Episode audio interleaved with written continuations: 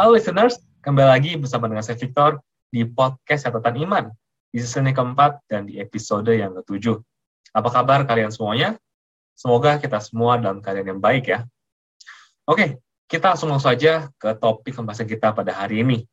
Di mana menurut saya topik yang akan saya bahas hari ini cukup penting, terutama bagi kita semua orang Kristen. Karena kalau teman-teman ingat, kita semua sebagai orang Kristen itu diberikan amanat agung oleh Yesus sebelum dia naik, di mana kita sebagai orang Kristen diamanatkan untuk pergi memberitakan Injil. Nah, kalau buat teman-teman yang lupa itu ayatnya di mana, ini saya bacakan ya. Ayatnya itu diambil dari Matius 28 ayat 19 sampai 20. Karena itu, pergilah, jadikanlah semua bangsa muridku dan baptislah mereka dalam nama Bapa dan Anak dan Roh Kudus dan ajarlah mereka melakukan segala sesuatu yang telah kuperintahkan kepadamu dan ketahuilah, aku menyertai kamu senantiasa sampai kepada akhir zaman. Oke, jadi di dalam ayat ini kita diamalkan oleh Yesus untuk pergi dan jadikanlah semua bangsa muridku. Mungkin kalau kita kembali ke konteksnya di abad pertama, konteksnya para rasul, mungkin para rasul ini akan pergi dan memberitakan Injil ke kota-kota ataupun juga ke pedalaman-pedalaman. Tapi saya rasa bahwa kalau kita bawa ayat ini ke konteks sekarang, saya rasa mungkin tidak perlu se ekstrim itu ya. Kenapa? Karena orang Kristen ini sudah banyak ya. Orang Kristen itu sudah ada di mana-mana. Jadi kita mungkin nggak perlu jauh-jauh, tapi kita bisa start dari orang-orang yang ada di sekitar kita. Dan saya yakin juga pasti ada alasan kenapa Tuhan menempatkan setiap daripada kita itu di Indonesia. gitu. Dan kalau kita lihat konteks Indonesia, Indonesia itu adalah negara dengan mayoritas Muslim di mana menurut data terakhir yang saya dapatkan, itu ada sekitar 86,7 persen orang uh, yang uh, memiliki agama Muslim di Indonesia. Dan juga pastinya kita semua memiliki teman ya, baik mungkin di komunitas ataupun juga di tempat kerja yang juga beragama Muslim.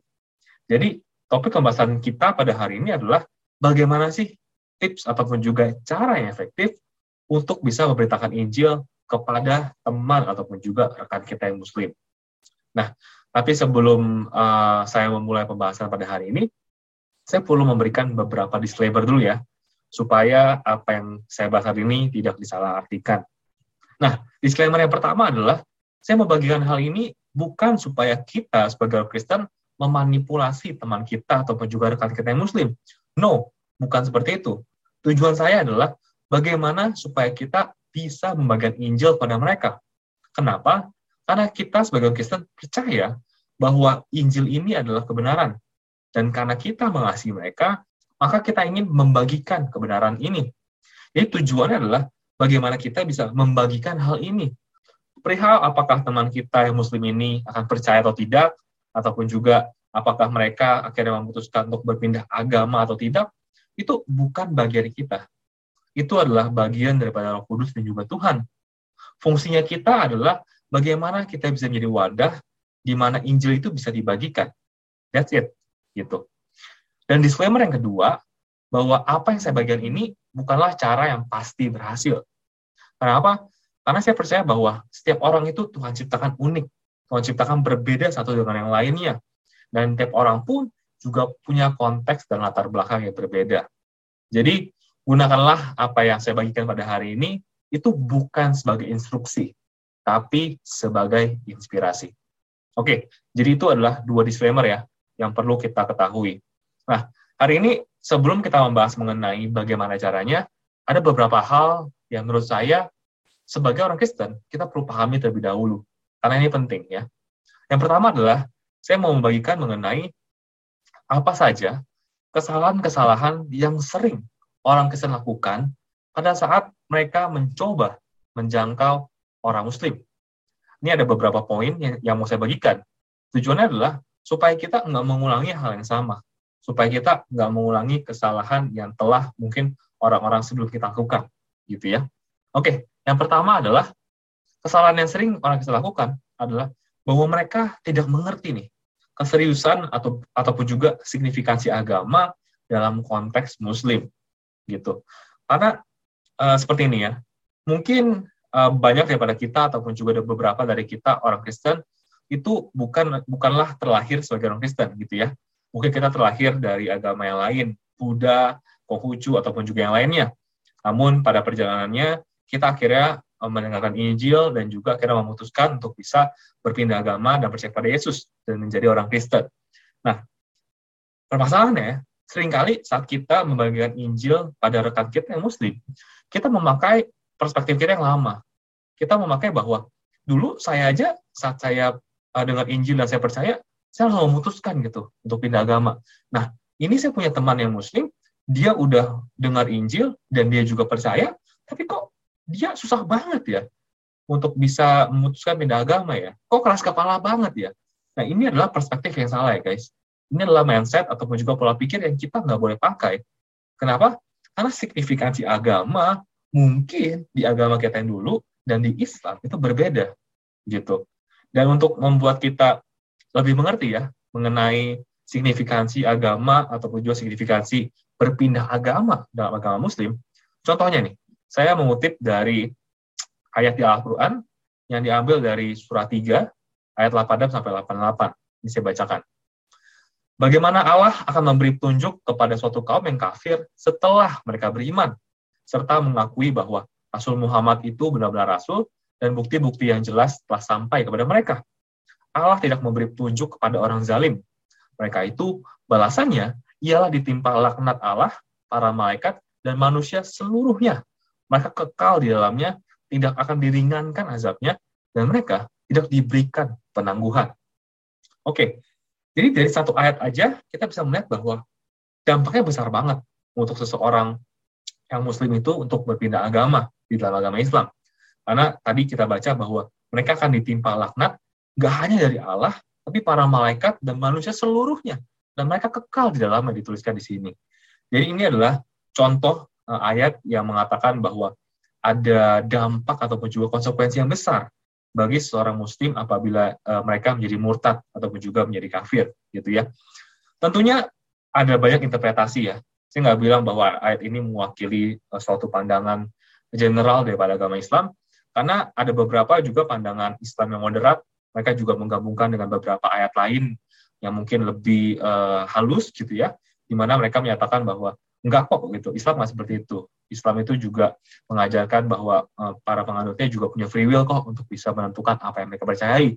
Tapi di sisi lain, ada orang yang juga menginterpretasikan ayat ini dengan keras gitu ya, bahwa ayat ini menunjukkan bahwa apabila ada orang Islam yang berpindah agama, maka orang tersebut layak untuk dihukum, bahkan dihukum mati. Nah ini saya nggak buat-buat ya, karena e, berdasarkan data yang saya dapat, sampai dengan saat ini ada 13 negara yang masih menerapkan hukuman mati bagi yang menistakan agama Islam ataupun juga meninggalkan Islam. Di antaranya adalah ada Afghanistan, Brunei, Iran, Malaysia, Maldives, Mauritius, Nigeria, Pakistan, Qatar, Saudi Arabia, Somalia, Uni Emirat Arab, dan Yaman. Gitu. Dan kalau teman-teman uh, mau googling itu juga udah baik banget ya. Contoh orang-orang yang uh, harus meninggal gitu ya akibat meninggalkan Islam, terlepas daripada orang tersebut jadi ateis ataupun juga berpindah ke agama yang lain. Dan bahkan kalau teman-teman ingat ya, di Indonesia juga sempat heboh kasusnya itu sekitar uh, dua tahun lalu ya, di mana ada seorang wanita uh, di Aceh yang bernama Fitri, di mana wanita ini memutuskan untuk berpindah agama ke agama Kristen. Lalu uh, akhirnya suatu waktu orang tuanya nggak setuju dan orang tuanya ini mencoba untuk menjemput paksa dia karena merasa bahwa si Fitri ini kerasukan setan dan segala macam dan mencoba untuk mengambil anak-anaknya daripada dia gitu. Nah, ini adalah kasus yang uh, mengenaskan gitu ya, karena sebegitunya um, dampak ataupun juga konsekuensi daripada seseorang itu berpindah agama dari agama Islam. Nah, pertanyaannya adalah kenapa gitu kan? Kenapa sampai dengan saat ini di mana uh, kayak apa ya kayak hak asasi manusia itu udah diperjuangkan, tapi kenapa hal ini masih banyak terjadi gitu ya? Tadi kita bahas masih ada 13 negara yang masih menganut hukuman mati. Kenapa masih terjadi seperti itu? Karena berdasarkan sumber yang saya dapat, ini saya taruh di link deskripsi ya, jadi teman-teman bisa cek sendiri. Karena uh, hal-hal seperti ini itu masih didukung oleh tokoh-tokoh Islam yang cukup besar gitu ya. Semisal uh, Muhammad Al-Ghazali, seorang scholar ataupun juga ahli uh, dalam agama muslim yang menurut menurut sebagian orang tuh sebenarnya dinilai sebagai muslim yang yang moderat gitu ya. Tapi dia berpendapat bahwa siapa pun yang menentang hukum syariah itu dianggap sebagai apostate ataupun juga uh, orang yang murtad gitu dan layak untuk dihukum oleh negara. Tapi saat negara gagal menghukum orang tersebut, maka seseorang perlu melakukannya. Nah ini yang sebenarnya uh, kalau menurut saya secara pribadi cukup berbahaya ya, karena uh, di sini dia menyatakan bahwa kalau pemerintah itu gagal menghukum orang tersebut, maka seseorang perlu menghukumnya gitu. Dan seseorang itu siapa? Bisa siapa saja. Dan ini makanya sempat terjadi, kalau nggak salah tahun lalu ya, di Prancis, di mana ada seorang dosen yang uh, menunjukkan karikatur Muhammad di dalam salah satu eh, sesi kuliahnya. Lalu, namun karena di Prancis itu nggak ada hukum yang uh, mengatur mengenai hal ini, maka dibiarkan kan. Lalu akhirnya suatu waktu satu dosen tersebut pulang, ada seorang mahasiswa yang akhirnya membunuh dia dan bahkan uh, memenggal kepalanya gitu. Nah, menurut saya ini ada salah satu bentuk daripada ajaran-ajaran yang seperti ini gitu. Ataupun juga tokoh berikutnya ada Zakir Naik, seorang penceramah yang cukup terkenal, uh, yang mungkin banyak orang sering lihat di YouTube ya. Uh, dia pun percaya bahwa hukuman, uh, dia mendukung bahwa hukuman mati bagi orang kafir, khususnya bagi yang uh, berlawan melawan Islam. Oke, okay, jadi intinya adalah pada saat kita membagikan Injil kepada teman kita yang Islam, kita perlu mengerti hal ini kita perlu mengerti konsekuensi yang akan mereka hadapi apabila mereka berpindah agama. Jadi bukan semata-mata karena mereka ini keras kepala atau mereka ini tertutup gitu, bukan. Tapi karena memang resiko yang besar yang harus mereka tanggung kalau mereka memutuskan untuk meninggalkan Islam. Oke, jadi itu adalah hal pertama nih yang perlu kita ingat ya. Nah, hal yang kedua itu adalah tidak siap untuk berkomitmen membantu orang yang meninggalkan Islam. Jadi ini adalah kesalahan kedua yang orang Kristen sering mereka lakukan gitu ya, di mana mereka ini nggak siap untuk berkomitmen membantu orang yang telah diinjili dan orang yang telah uh, meninggalkan Islam. Ini sebenarnya adalah lanjutan daripada hal yang pertama gitu ya. Karena gini, semisal uh, teman kita yang Muslim sudah kita injili dan mereka akhirnya menerima kebenaran tersebut dan akhirnya mereka memutuskan untuk berpindah agama uh, meninggalkan Islam gitu. Nah, maka seperti yang tadi saya bahas, mereka akan mereka akan langsung diperhadapkan dengan banyak sekali resiko di depan mereka. Dan uh, bahkan ada banyak kasus di luar negeri untuk pindah agama, mereka ini harus meninggalkan negaranya, gitu ya. Kenapa? Supaya mereka nggak dieksekusi dan dipersekusi di negaranya, jadi mereka harus pindah dari uh, negaranya di mana ia lahir. Nah, pertanyaannya, saat uh, dia pindah ke negara lain, tentu dia minim support, tentu dia nggak memiliki apa-apa Nah pertanyaan apakah kita yang mengizinkan ini siap untuk membantu atau tidak gitu. Atau mungkin kita nggak perlu ambil contoh yang se ekstrim itu ya.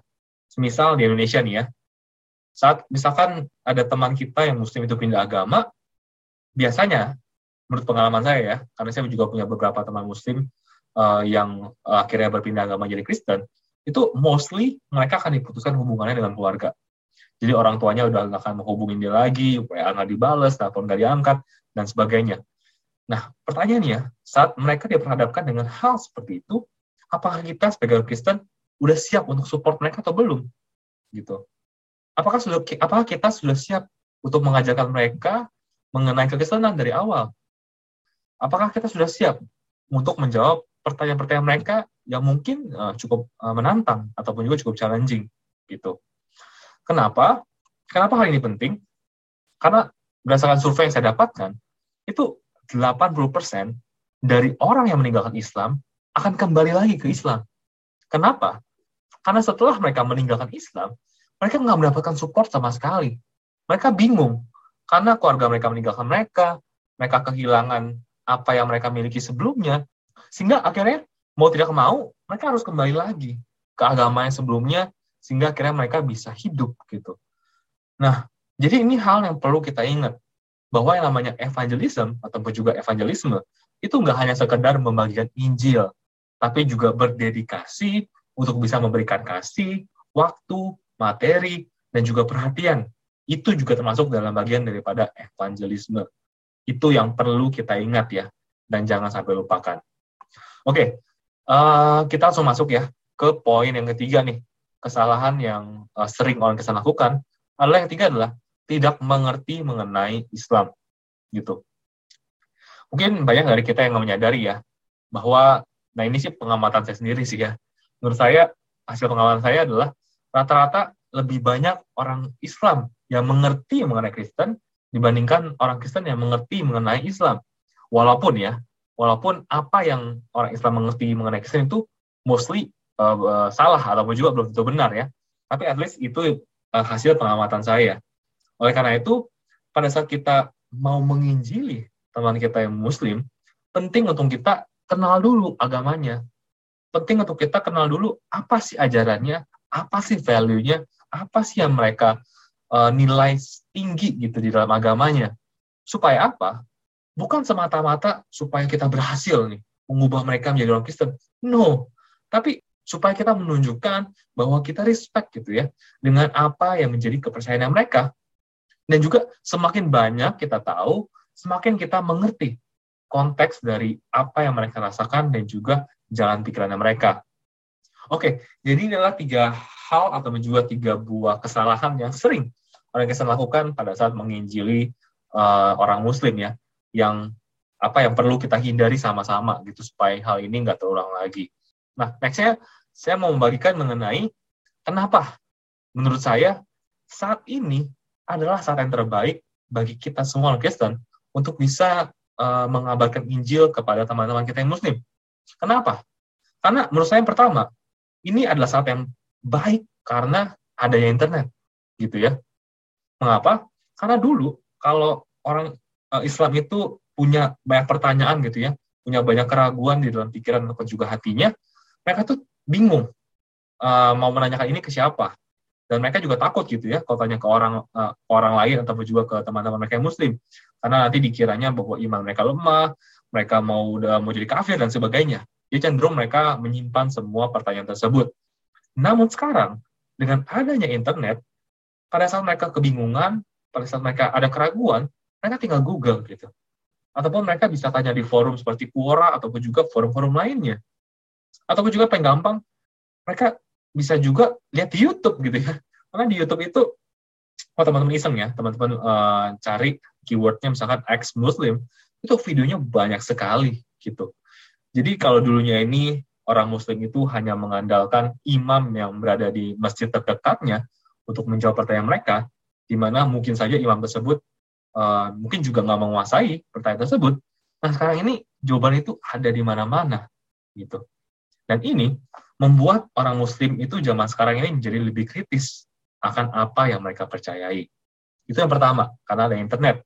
Kedua, kenapa menurut saya ini adalah saat yang tepat untuk bisa membagikan Injil, adalah karena munculnya kelompok radikal Islam di mana-mana. Kalau kita lihat 10 tahun belakangan, banyak sekali muncul kelompok radikal Islam. Semisalkan ISIS, Boko Haram, Al-Qaeda, dan banyak lagi ya, yang kalau di, apa kalau di luar negeri. Ataupun kalau di Indonesia itu ada namanya JAT, Mujahidin Indonesia Barat, Mujahidin Indonesia Timur, dan juga masih banyak yang lainnya. Walaupun perlu dicatat ya, bahwa kelompok-kelompok radikal ini tidak merepresentasikan ajaran Islam secara utuh. Namun, mereka semua ini mengatasnamakan agama Islam dan bahkan menggunakan ayat-ayat Al-Quran atau juga hadis sebagai dasar kebijakan dan juga arah organisasi mereka. Seperti misalkan kita bisa melihat ya bahwa terkadang saat mereka sebelum melakukan eksekusi pemenggalan, mereka mengutip dulu uh, sebuah ayat di Al-Quran misalkan. Ataupun juga saat mereka membuat kebijakan untuk memulai perang, mereka juga sering kali menggunakan uh, ayat Al-Quran sebagai referensi dan masih banyak yang lainnya. Nah, hal-hal seperti ini akhirnya menimbulkan banyak pertanyaan di benak orang muslim. Karena di satu sisi mereka percaya bahwa Muhammad itu adalah contoh terbaik dari kehidupan seorang manusia, di mana seorang manusia ini harus menjadikan Muhammad sebagai teladan gitu ya, karena kehidupannya yang sempurna itu yang dipercaya oleh orang Muslim. Tapi di sisi lain, kelompok radikal ini juga mengatributkan tindakan mereka sebagai bentuk representasi daripada kehidupan Muhammad. Nah ini kan jadi bertolak belakang. Inilah yang akhirnya membuat banyak orang uh, Muslim jadi bingung ya. Jadi uh, menurut saya dua hal inilah yang membuat kenapa menurut saya saat ini adalah saat yang paling uh, cocok gitu ya untuk kita bisa membagikan uh, Injil kepada teman kita yang Muslim. Nah, nextnya kita langsung membahas mengenai intinya nih. Inti dari topik kita pada hari ini adalah apa sih ataupun juga bagaimana tips yang efektif untuk bisa membagikan Injil kepada teman kita yang Muslim.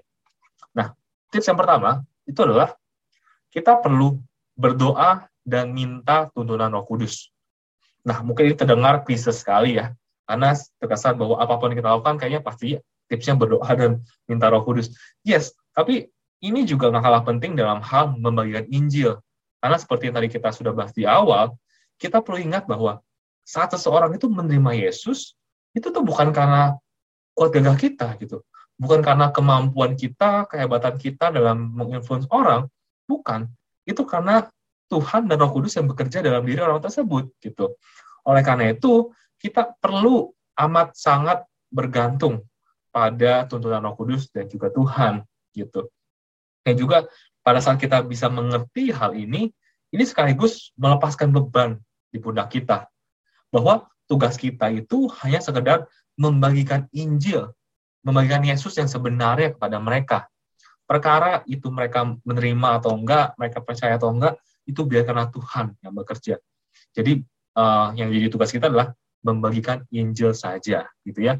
Karena banyak orang yang uh, berbeban berat dalam bagian Injil karena mereka merasa bahwa uh, saat mereka harus bisa membagikan Injil sampai orang tersebut uh, berubah gitu ya, berpindah agama gitu. Padahal um, itu di luar daripada kapasitasnya mereka, itu di luar daripada kontrolnya mereka gitu.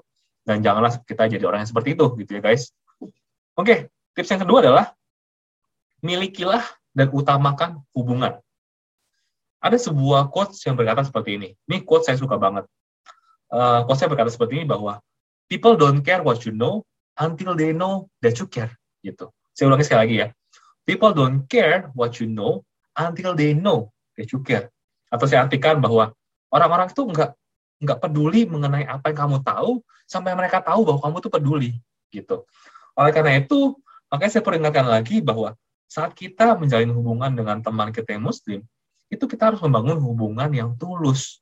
Nggak semata-mata bahwa, oh kita mau berteman uh, karena kita punya misi rahasia, bahwa saya mau menjadikan dia sebagai Kristen. No, bukan seperti itu ya. Karena kita perlu ingat bahwa mengasihi itu adalah eh, bagian ataupun juga mungkin bisa dibilang adalah esensi utama seorang Kristen gitu. Jadi terlepas daripada nantinya orang tersebut berubah atau enggak, mengasihi itu harus tetap kita lakukan gitu. Jadi uh, kita tuh nggak hanya mengasihi mereka ujuk-ujuk supaya mereka jadi orang Kristen. No. Terlepas daripada mereka mau atau tidak jadi orang Kristen, mengasihi sesama adalah perintah dan kewajiban kita sebagai orang Kristen. Oleh karena itu, menurut saya sebelum kita masuk nih ke topik uh, mengenai uh, ketuhanan ataupun juga mengenai bagian Injil, pastikan bahwa kita memiliki hubungan yang baik dulu dengan orang tersebut.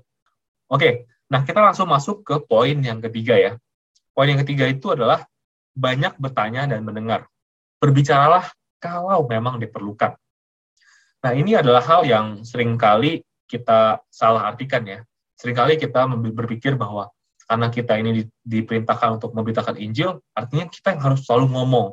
Kita yang harus perlu menunjukkan banyak, eh, memberikan banyak bukti dan segala macam. Yes, it's true, but on certain level gitu. Dan di mana sebenarnya pada tahap awal, bahkan itu lebih baik untuk kita sebenarnya diam. Untuk kita lebih baik bertanya. Kenapa? Supaya kita tahu sebenarnya apa yang mereka anggap penting dalam sebuah agama, dan banyak hal lainnya sehingga kira kita bisa mengerti pola pikirnya mereka dan kita bisa address those things secara efektif. Semisal nih ya, kita bisa mulai bertanya kepada mereka, menurut kamu tuh Tuhan itu seperti apa sih? Ataupun siapa sih Yesus menurut kamu? Menurut kamu bagaimana sih seseorang itu bisa mendapatkan keselamatan? Ataupun kenapa Tuhan itu mau punya hubungan dengan manusia? Dan juga banyak hal lainnya.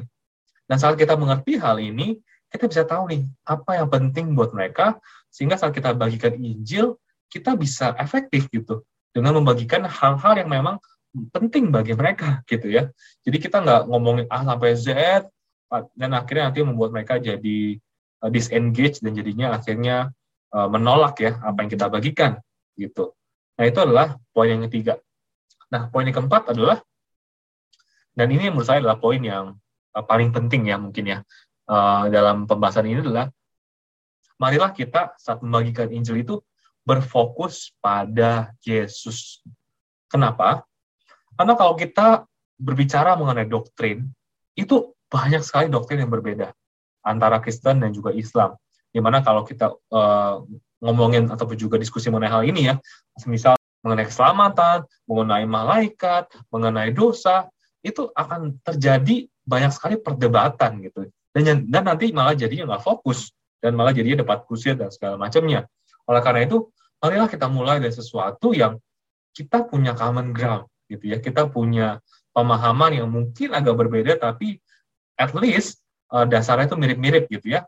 Yaitu adalah siapa Yesus. Kenapa? Karena di Kristen sudah pasti kita amat memuliakan Yesus ya. Karena kita percaya bahwa Yesus itu adalah Tuhan, uh, dan Yesus adalah Juru Selamat yang mati bagi kita semua. Di sisi lain, di, di Islam pun mereka tidak menolak Yesus. Mereka juga percaya Yesus, walaupun bukan dalam konteks sebagai Tuhan. Tapi mereka juga amatlah menghormati siapa itu Yesus. Oleh karena itu, saat kita berbicara mengenai Yesus, mereka nggak mungkin lah menghina Yesus gitu ya.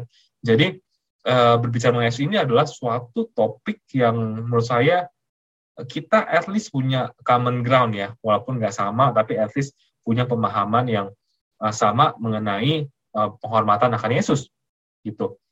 Dan hal kedua yang kita peringat bahwa tujuan kita ini tuh bukan debat. Ini sekali lagi kita perlu apa ya saya perlu clear clearkan bahwa tujuan kita menginjil itu bukan supaya kita debat, bukan supaya kita menang secara argumen, tapi hanya supaya Yesus yang sebenarnya itu diketahui oleh orang tersebut. Saya ulangi sekali lagi ya, tujuan kita bukan berdebat, bukan mau menang secara argumen, tapi adalah supaya Yesus yang sebenarnya itu bisa diketahui oleh orang tersebut. And that's it. gitu. Itu caranya gimana? Caranya kita bisa coba tanyakan dari sisi mereka. Sekali lagi ya, kita mulai dengan bertanya. Kita tanya, ehm, berdasarkan apa yang kalian pelajari dan kalian baca di Al-Quran, gimana sih Al-Quran itu menggambarkan mengenai Yesus? Kita coba tanya sama mereka. Ataupun juga kita bisa tanya, apa sih atribut yang uh, Yesus miliki di dalam Al-Quran yang tidak dimiliki oleh manusia lainnya? gitu. Dari sini kita bisa melihat bahwa pandangan mereka mengenai Yesus itu seperti apa. Dan sebaliknya, kita pun setelah itu bisa membagikan mengenai apa sih yang Yesus lakukan di dalam Alkitab. Seperti misalkan, Yesus bisa melakukan banyak, banyak mukjizat ya, mulai dari menyembuhkan orang, mengampuni dosa, dan banyak hal lainnya gitu. Dan uh, di sinilah sebenarnya uh, pengetahuan kita akan ajaran Islam itu akan berperan gitu. Contohnya apa? Contohnya kita bisa tunjukkan kepada mereka ayat-ayat yang berbicara mengenai Yesus dari kitab suci mereka gitu. Semisal nih ya, semisal kita bisa bacakan ke mereka dari Al-Qur'an surah 3 ayat ayat 45 di mana ditulis seperti ini. Ingatlah ketika para malaikat berkata, "Wahai Maryam, sesungguhnya Allah menyampaikan kabar gembira kepadamu tentang suatu kalimat ini diingat ya guys, tentang suatu kalimat dalam firman darinya, yaitu seorang putra namanya Al-Masih Isa, putra Maryam, seorang termuka, terkemuka di dunia dan di akhirat, dan termasuk orang-orang yang didekatkan kepada Allah. Nah, tadi saya berfokus dengan kata kalimat ataupun juga firman ya, yang di ayat tersebut. Kenapa? Karena di dalam bahasa aslinya itu menggunakan kata kalimatullah yang artinya adalah word of God. Atau juga firman Tuhan. Di mana sebenarnya setelah itu kita bisa tarik nih ke dalam Alkitab di Yohanes. Contohnya adalah di Yohanes 1 ayat 14 di mana di mana di situ dituliskan bahwa firman itu telah menjadi manusia dan diam di antara kita. Dan kita telah melihat kemuliaannya. Itu kemuliaan yang diberikan kepadanya sebagai anak tunggal Bapa penuh kasih karunia dan kebenaran. Jadi kita bisa menghubungkan nih korelasi bahwa di dalam Al-Quran, Yesus itu disebutkan sebagai Word of God, firman Tuhan. Nah, exactly inilah yang Alkitab juga katakan mengenai Yesus, bahwa dia adalah firman Tuhan, tapi di suatu masa sejarah dunia, dia yang yang adalah firman turun menjadi manusia. Dan itulah Yesus yang dipercaya oleh orang Kristen. Jadi kita bisa mengkonekkan ya gitu, apa yang mereka percayai dengan apa yang kita percayai. Ataupun juga kita bisa eh, bacakan kepada mereka di dalam Al-Quran itu surah 3 ayat, ayat 49 di mana berkata seperti ini. Dan sebagai rasul kepada Bani Israel, dia berkata, Aku telah datang kepada kamu dengan satu tanda, mukjizat dari Tuhanmu, yaitu aku membuatkan bagimu sesuatu dari tanah berbentuk seperti burung, lalu aku meniupnya. Maka ia menjadi seekor burung dengan izin Allah. Dan aku menyembuhkan orang yang buta sejak dari lahir dan orang yang berpenyakit kusta. Dan aku menghidupkan orang mati dengan izin Allah. Dan aku beritahukan kepadamu apa yang kamu makan dan apa yang kamu simpan di rumahmu. Sesungguhnya, pada yang demikian itu, terdapat suatu tanda kebenaran tentang kerasulanku bagimu, jika kamu orang beriman. Nah, kenapa saya mau bawa ayat ini? Karena di ayat ini menjelaskan mengenai apakah yang Yesus lakukan. Di mana di sini dibilang bahwa Yesus itu bisa memberikan kehidupan. Which is ini adalah sesuatu yang luar biasa, karena kalau kita tanyakan pada mereka, apakah ada manusia lain di dalam Al-Quran yang bisa melakukan apa yang Yesus? Mungkin jawabannya tidak. Bahkan Muhammad sekalipun nggak bisa melakukan seperti apa yang Yesus lakukan, di mana menghidupkan orang yang mati. Walaupun di dalam Al-Quran ini dituliskan atas izin Allah ya. Tapi at least nggak ada yang bisa melakukan apa yang Yesus. Jadi kita bisa tanyakan pada mereka, apakah kalian pernah wondering gitu, pernah bertanya-tanya, mungkin nggak sih Yesus ini bukan bukan hanya sekadar manusia biasa gitu. Dan inilah yang dipercaya oleh orang Kristen juga. Oh Yesus itu bukan sekedar manusia saja, tapi dia juga adalah Tuhan. Gitu ya. Dan tentu masih banyak lagi ya argumen-argumen yang bisa kita pakai uh, terkait dengan Yesus baik di dalam Al-Quran atau juga Alkitab. Tapi saya bahas uh, segini dulu aja karena nanti kalau bahas banyak nanti uh, kita waktu yang nggak cukup. Tapi kalau teman-teman tertarik bisa komen ya. Nanti mungkin kita akan buatkan episode khusus mengenai hal ini. Oke, okay. uh, poin yang berikutnya yang kelima dan juga terakhir adalah tipsnya adalah kita perlu untuk menguasai doktrin kekristenan, terutama yang sering disalahartikan oleh teman kita yang muslim. Nah, hal ini adalah hal yang penting. Kenapa? Karena lucu ya. Jangan sampai kita membagikan Injil kepada teman kita yang Muslim, tapi kita sendiri aja nggak kuat itu secara doktrin ataupun juga secara kepercayaan. Oleh karena itu, kita juga perlu menguasai nih, guys, doktrin-doktrin mengenai kesenan, mengenai keselamatan, mengenai dosa, mengenai siapa itu Tuhan, karakter Tuhan, ketuhanan Yesus, kemanusiaan Yesus, dan juga banyak hal lainnya. Nah, tadi saya bilang bahwa kita terutama perlu menguasai Eh, hal-hal yang sering disalahartikan oleh teman kita yang muslim. Nah, apa saja sih sebenarnya hal-hal yang sering disalahartikan oleh teman kita yang muslim? Nah, ini menurut pengamatan saya ya, berdasarkan hasil pembicaraan saya dan juga saya melihat dari komen-komen uh, orang muslim di di YouTube saya. Nah, hal pertama yang paling sering disalahartikan itu adalah mengenai Trinitas ataupun juga Tritunggal. Di mana banyak teman kita yang muslim menganggap bahwa orang Kristen itu menyembah tiga Tuhan Which is ini adalah sesuatu yang salah. Dan kita bisa bilang bahwa kalau itu yang kamu mengerti mengenai Trinitas, maka saya pun nggak setuju dengan ajaran tersebut. Karena di Kristen, kita pun percaya bahwa kita menyembah Tuhan yang satu, Tuhan yang Esa. gitu. Dan bagaimana cara kita supaya mereka bisa memahami konsep mengenai Trinitas, mungkin kita bisa ajukan pertanyaan seperti ini gitu ya. Apakah mereka setuju? Apakah teman kita yang muslim ini setuju bahwa roh Allah dan firman Allah itu bersifat kekal dan bersama-sama dengan Allah ataupun juga co-eternal. Saya ulangi saya lagi ya. Apakah kita bisa tanya mereka bahwa apakah mereka setuju bahwa roh Allah dan firman Allah itu bersifat kekal dan bersama-sama dengan Allah atau bersifat co-eternal. Nah, kalau mereka mengertikan hal ini, biasanya mereka akan bilang bahwa mereka juga setuju akan hal ini, bahwa betul roh Allah, roh Allah dan firman Allah itu ya satu bagian dengan Allah yang bersifat kekal. Nah, kita bisa jelaskan bahwa ya ini pun yang dipercaya oleh orang Kristen, bahwa Allah itu satu, namun kita mengenal ada pribadi Allah, ada roh Allah, dan ada firman Allah. Namun, kalau di Kristen, bahasanya agak sedikit berbeda. Bahwa roh Allah ini kita kenal sebagai roh kudus, dan, juga, dan sedangkan firman Allah ini kita kenal sebagai Yesus. Dan pribadi Allah kita kenal sebagai Bapa. Namun sebenarnya konsepnya itu adalah seperti itu.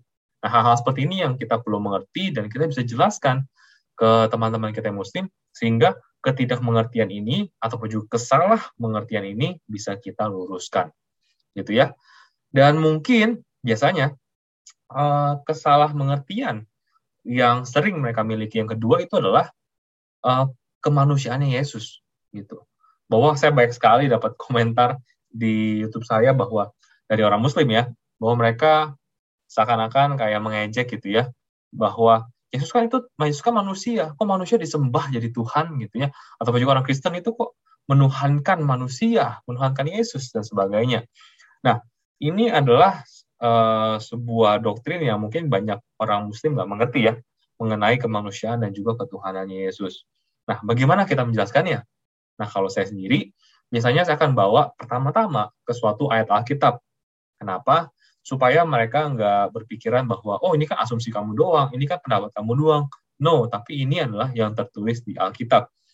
Kita bisa bawa ke ayat Filipi 2 ayat 6, di mana berkata seperti ini ya, Filipi 2 ayat 6, yang walaupun dalam rupa Allah, itu Yesus, tidak menganggap kesetaraan dengan Allah itu sebagai milik yang harus dipertahankan, melainkan telah mengosongkan dirinya sendiri dan mengambil rupa seorang hamba dan menjadi sama dengan manusia.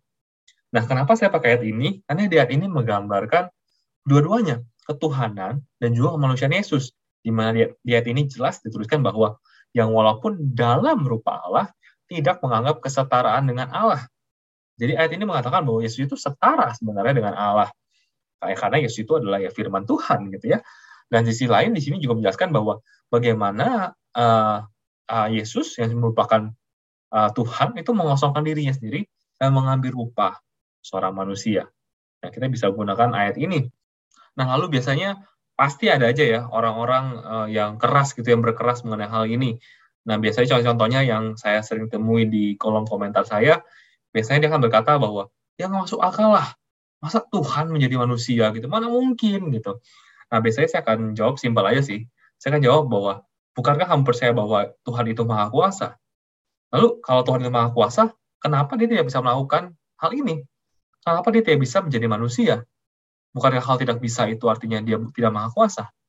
Nah, biasanya saat saya tanyakan mengenai hal ini, mereka diam gitu ya, mereka nggak nggak akan balas lagi gitu. Dan sebenarnya banyak banget sih persepsi yang salah yang dimiliki oleh teman-teman kita Muslim.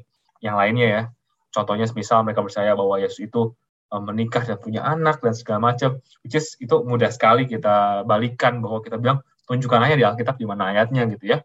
Yang menunjukkan hal ini biasanya mereka nggak akan bisa memberikan bukti. Biasanya mereka ini hanya mengambil dari eh, video-video uh, YouTube, dari ucapan si orang ini, orang itu, yang sebenarnya tidak punya sumber yang jelas gitu. Dan sebenarnya masih banyak banget hal-hal lain yang disalahartikan oleh teman-teman kita yang Muslim akan kepercayaan kita, uh, yaitu ada Kristen.